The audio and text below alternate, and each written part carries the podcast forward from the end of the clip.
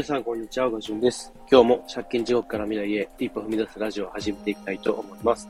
えー、今日はですね、振り返りをしていますかっていうことでお話ししていきたいと思います。えー、まあ僕自身の過去のこう失敗談から来るところでもあるんですけれど、こう、で、えー、結構僕自身ね、何事も始める前はすごいいろいろと事前調査というか、あ調べて、その上で、えー、まあ、僕自身がどうしたらあうまくいくだろうかみたいな計画みたいなものは結構すごい考えて出たりするんですよね。で、えー、まあ、ざっくりといろいろシミュレーションとかしたりとかして、えー、こうしたらいいかな、ああしたらいいかな、みたいなことをやるんですけれど、えー、まあ、その後ですね、実際に動き始めた後に、うん、なんだろうな、しっかりとした振り返りを僕自身があまりしてなかったりしてたんですね。で、えー、結局のところ、おいろいろ事前に情報を調べて、こうしたらこれぐらい、例えば、まあ、仕事、お例えば、まあ僕が一番過去の中で分かりやすい例で言うと、えー、過去の経過物として、経過物のこう個人事業主としてね、えー、働いていた時期が半年ほどあったんですけれど、ちょっと目標設定だったりだとか、あまあ、情報が足りなかったなっていうのがいろいろあったなっていう感じてるんですけど、すごい YouTube だったりとか、Google 検索とかで、すごいいろんな方の情報を集めました。でそんな中で結局のところ、おやっぱりなかなか難しい状況もあって、一旦は、あ知り合いのつてを使って、えー、宅配業をね、えー、下請けとしてやるっていうことで始めたんですけれど、やっぱりいろいろシミュレーションして、えー、何ヶ月働いて、だいたいこれぐらいの計算で、こうしたら次のステップに行けるね、みたいな感じで、計算はしてたんですけれど、結局ね、えー、やっぱり、非常の空論というか、実際にやってみると、その計画していたこととか、事前に調べていたこととは、やっぱ違うことが多くて、そんな中で振り返りをして、えー、まあ、どうしたらいいかっていう分析とか、で、そこから次に繋げていくってことができていればよかったんですけれど、まあ、あまり、そこで、えー、まあ、分析する余裕すらなかったっていうのと、おまあ、そこまで手が回ってなかった、頭が回らないほどに、えー、結構ね、えー、まあ、ストレスを抱えてしまったっていうのもあって、で、過去にもまあ、それがいろいろ経験もあるんですけれど、結局いろいろ挑戦をして、で、当然やっぱ最初うまくいかないんですよね。そこからうまくいかないならな、ないかないで、えー、どうしたらうまくいくかとか、えー、今の現状の問題点は何かっていうのを振り返って、結局その目標値と現在地、で、そこのズレを、まあ、確認して、で、えー、そこまでのどうしたらいいかって改善をね、していくっていうのをしっかりできていればいいんですけど、やっぱここがうまくできてなかったりだとか、まあ曖昧なままでなーなーにしてしまうと、結局う、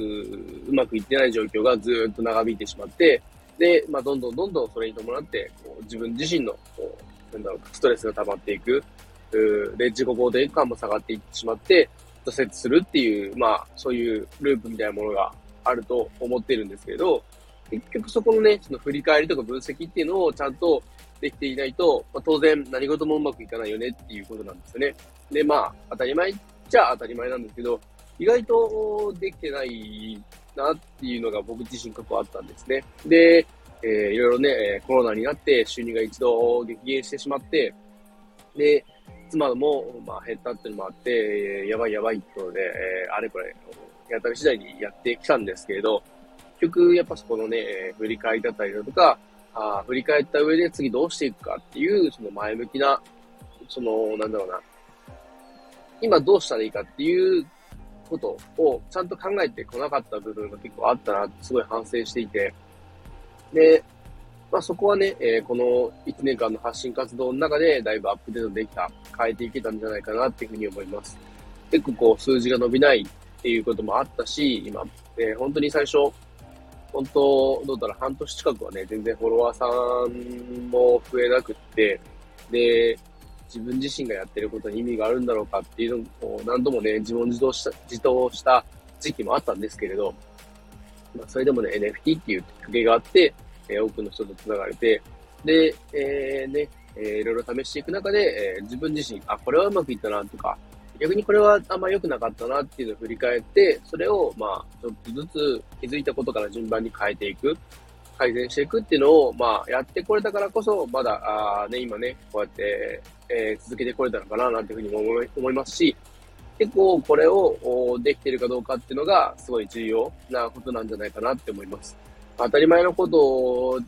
なんですけど、結構意外とね、当たり前のことって、当たり前は当たり前にやるって難しかったりするじゃないですか。なんか、意識してね、それをできていればいいし、えー、まあ一番ベストなのはもう無意識にそれをできるっていうことだとは思うんですけど、まあ、当然それはね、誰しもこういきなりできるってわけじゃないんで、ちょっとずつ意識しながら、えー、まあ改善分析はやっぱ必要なのかなというふうに思います。なので、今ね、えー、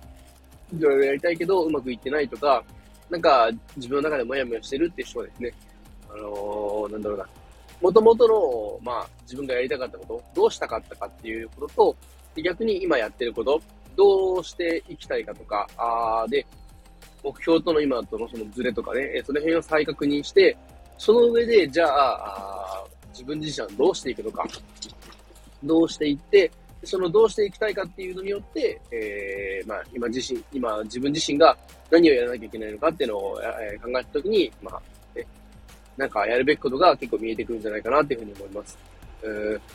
まあやっぱね、それぞれ人それぞれやることとか考えること、それぞれ環境とかも違うので、一概には言えないんですけれど、そうやってね、えー、試行錯誤していくのが一番大切、重要なことなんじゃないかなっていうふうに思います。えー、そんな感じでね、えー、今日は、ちょっと若干早めですけども、終わりたいかなと思います。えー、今日はですね、え